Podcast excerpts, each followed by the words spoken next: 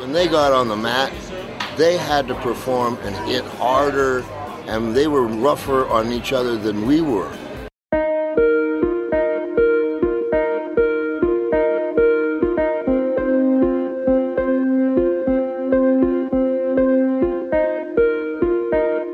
Hello and welcome to Lady Wrestler The Story Behind the Story, a behind the scenes look at the new documentary Lady Wrestler The Amazing Untold Story of African American Women in the Ring.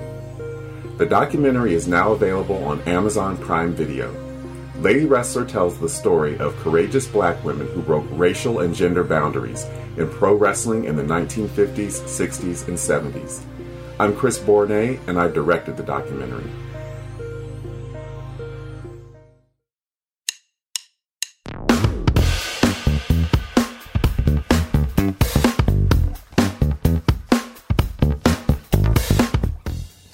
My favorite songs growing up was "The Men All Pause" by Klymaxx, an all-female R&B group.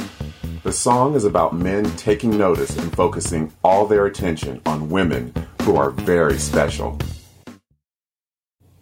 This scenario certainly describes the relationship between the wrestling legends I interviewed for Lady Wrestler, Ethel Johnson, Ramona Isbell, and Ethel Brown, and their legions of adoring fans around the world. I mean, these women at, back in the day, they were getting in the ring and start grappling. I mean, they would throw you into the ropes and grab your hair, and you would see the strings of the hair, and they would form you and kick you in the face, and they would punch and hit. In fact, the passion that male fans have for women's wrestling is definitely something that stood out to me as I was putting the documentary together.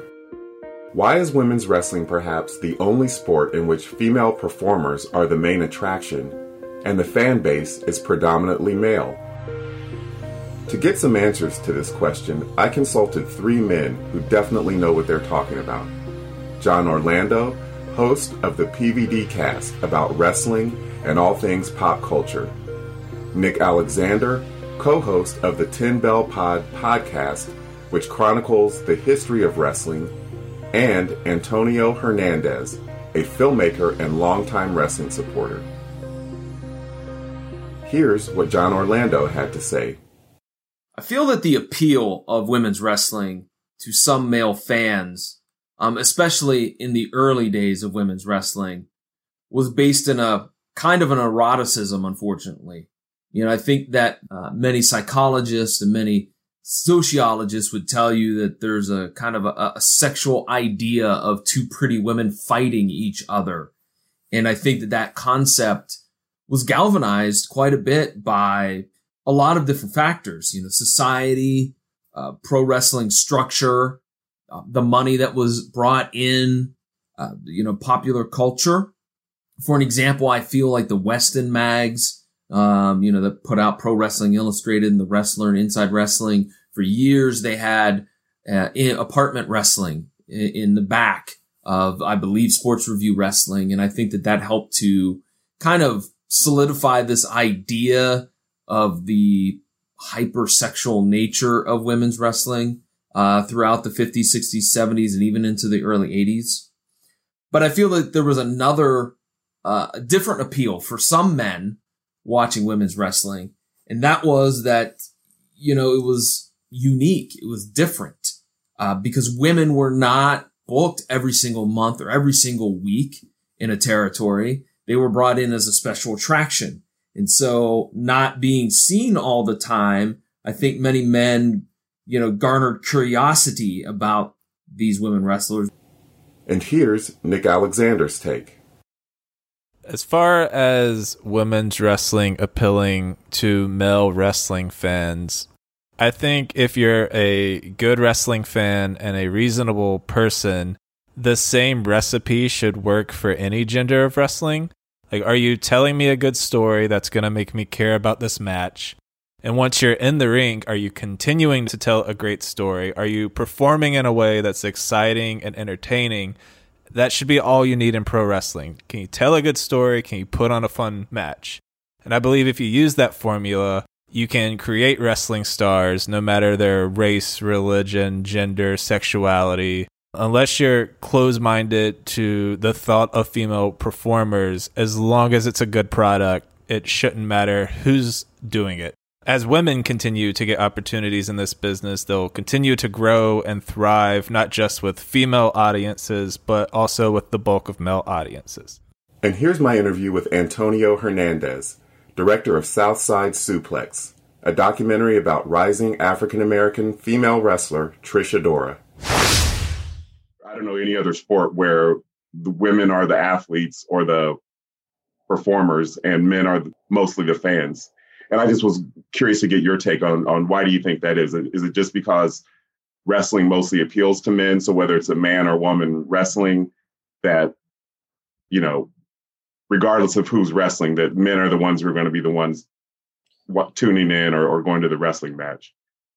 Yeah, I, th- I think it's all of that. Um, because I, what I found um, as I got more into it in researching like women's wrestling, um, especially like you know if you go back to the 80s or the 90s, you know, uh, women wrestlers, especially in Japan, were some of the most innovative. So um, over there, you know, they're kind of responsible for a lot of the stuff that men and women do now. Um, so I felt like maybe in the in the U.S. or at least you know in North America, you know, women were seen as kind of just novelty and sexual objects, but you still kind of had that flow. You still kind of had um, women wrestlers who were very, um, very technical, uh, very strong. Um, they were few and far between as far as like American women wrestlers go, uh, but you did have a bunch um, who weren't just like eye candy. You know, you still had um, women like Jazz, um, Trish Stratus, and um, you you had women that even if they weren't that good when they were first coming out and when they were first pushed on TV and everything, they started getting better. And so I think that was part of it. You know, it's kind of like, oh, like not only are they they for the most part, you know, very like conventionally attractive, but you know, as time went on, and as they were pushing on these bigger screens, is like you, you saw that they were they were very good. And um I think part of it too was that American audiences saw, or many probably believed that women were handicapped by like physical limitations, whether real or imagined, either by size or height or perceived strength. And I think as time has gone on, um, that's proved to be non-existent. You know, you know, women are like just, you know, being wrestlers of the year. You know, regardless of men or women. Um, uh, you you see people like Asuka, who's Japanese, and she kind of is i think one of the like embodiments of not only is she can play different roles but as as a as a performer but just as a as a technician she's really good. She embodies like that hard-hitting japanese style. But she brings something something to it that um maybe other uh performers and other men can't as far as being a, a woman us being a feminine performer, but still having that strength. And I think that does appeal um, to men. And I don't think it's really all the time just sex appeal. I think there's also just consumers are just really respecting what women are doing, what they're bringing to it.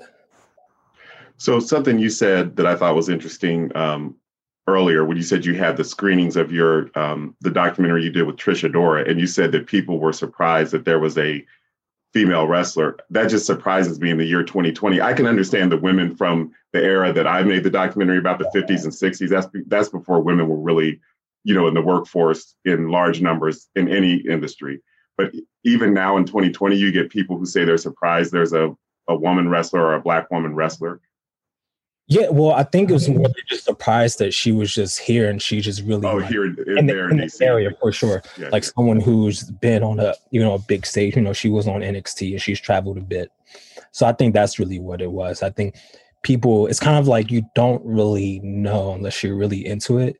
But um like within the past year or two, she did get a couple uh features in the Washington Post and some um local blogs and stuff.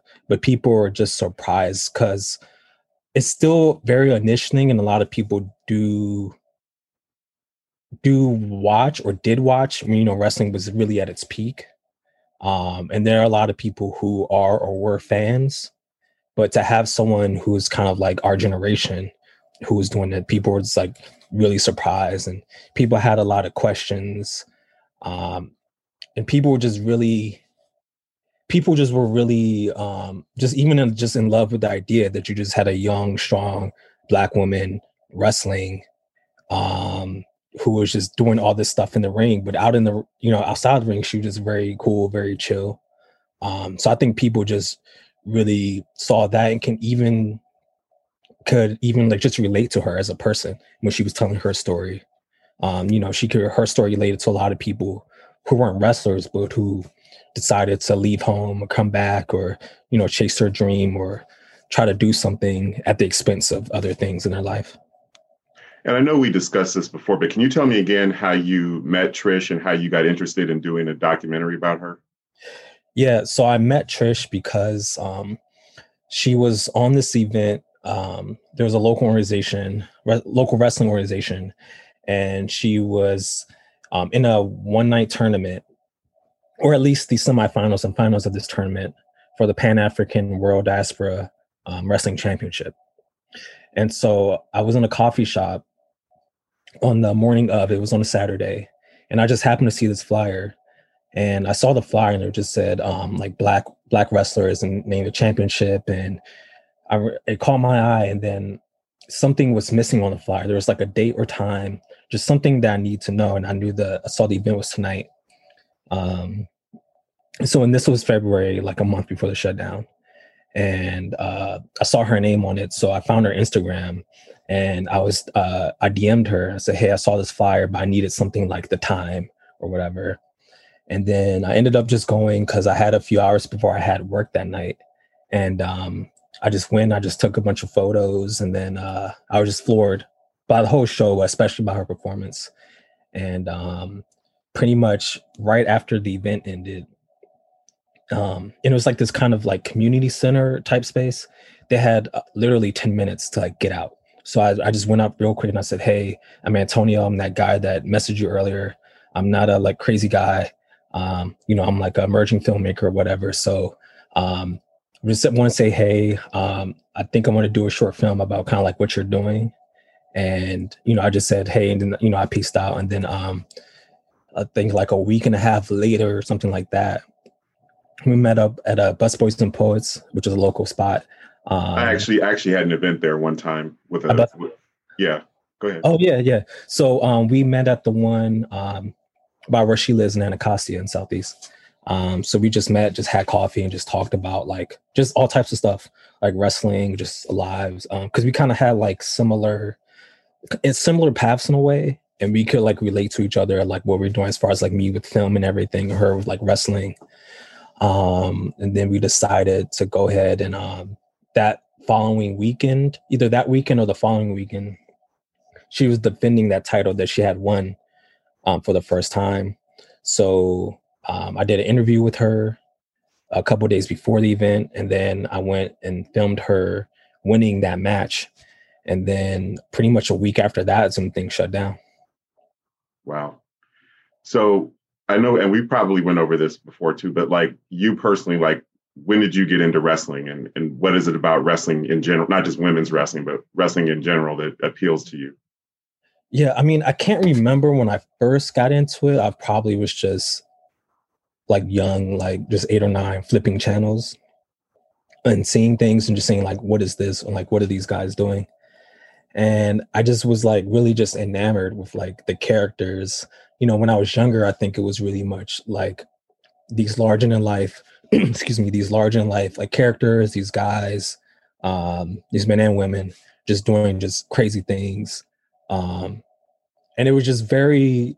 I don't. I don't kind of. I would kind of wish I could go back in time and see like what I thought I was watching at the time, because it's like you you knew it was like quote unquote fake to a to a to an extent, but it always kind of blurred um this this line between reality and fiction.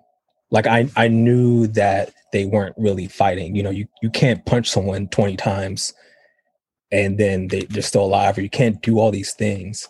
So it kind of felt like i was watching a combination of surrealism magic sports um and then kind of as i got o- older i kind of uh was into you know WCW and WWF at the time, but I got I got really into ECW because I found it was edgy. You know, I was a teenager, so of course it had that edge, but it also they were just doing like these kind of it was wacky too, and wacky and not the kind of childlike way that sometimes I thought WCW and WWF was doing, but they just had these like crazy characters and crazy um, pairings um, of characters. And then I got older, I kind of learned how it, you know, how wrestlers train and everything. I started to really appreciate, you know, what was happening. Um, but definitely uh, WCW. I remember um, a friend of my mom's. Uh, he would actually, if he would get a pay per view, he would record it on VHS and give it to me, because pay per views were like sixty dollars at the time, and so we didn't have the money to like buy a pay per view every month for two.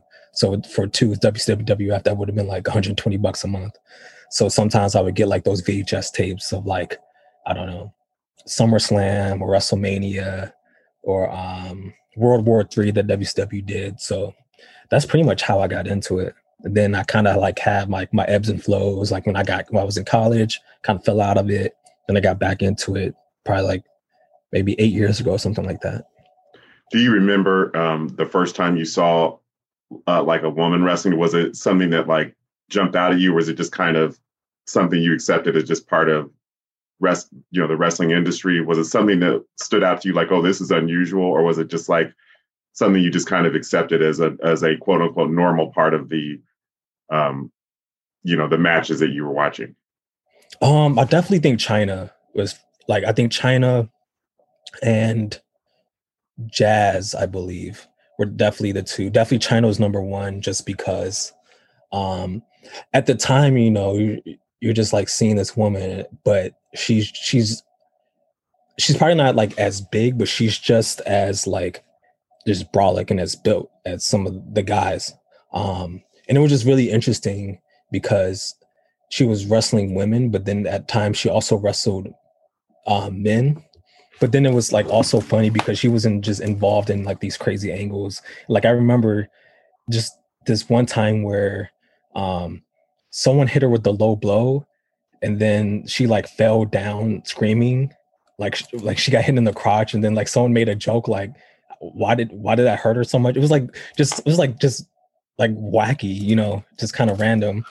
Um so i think as time went on i think she she went from kind of just being not just being muscle, which I thought was really interesting, um, but kind of just being more all around performer. Because I remember even at the time there was also American Gladiators on TV, so I remember even seeing like women doing that. So once when I started seeing more women, you know, when they had uh not just women like just doing like bra and panties matches and stuff like that, you know what I mean? But they did have women start to um just do more. I was like, it, it wasn't that far off because I was already kind of exposed through other things, seeing women like be strong, be performers. So it wasn't like it wasn't super mind blowing. It was kind of just like, oh, that's that's just what she is. On the next edition of Lady Wrestler, the story behind the story, we'll hear from more men about what they enjoy about women's wrestling. There was a lot of women. They were hitting each other. There was a lot of screaming, uh, a lot of just craziness going on. There was just so much. My mind was like blown. And we'll hear excerpts from my interview with wrestling superstar, the late Rowdy Roddy Piper, and get his perspective on women's status in the industry.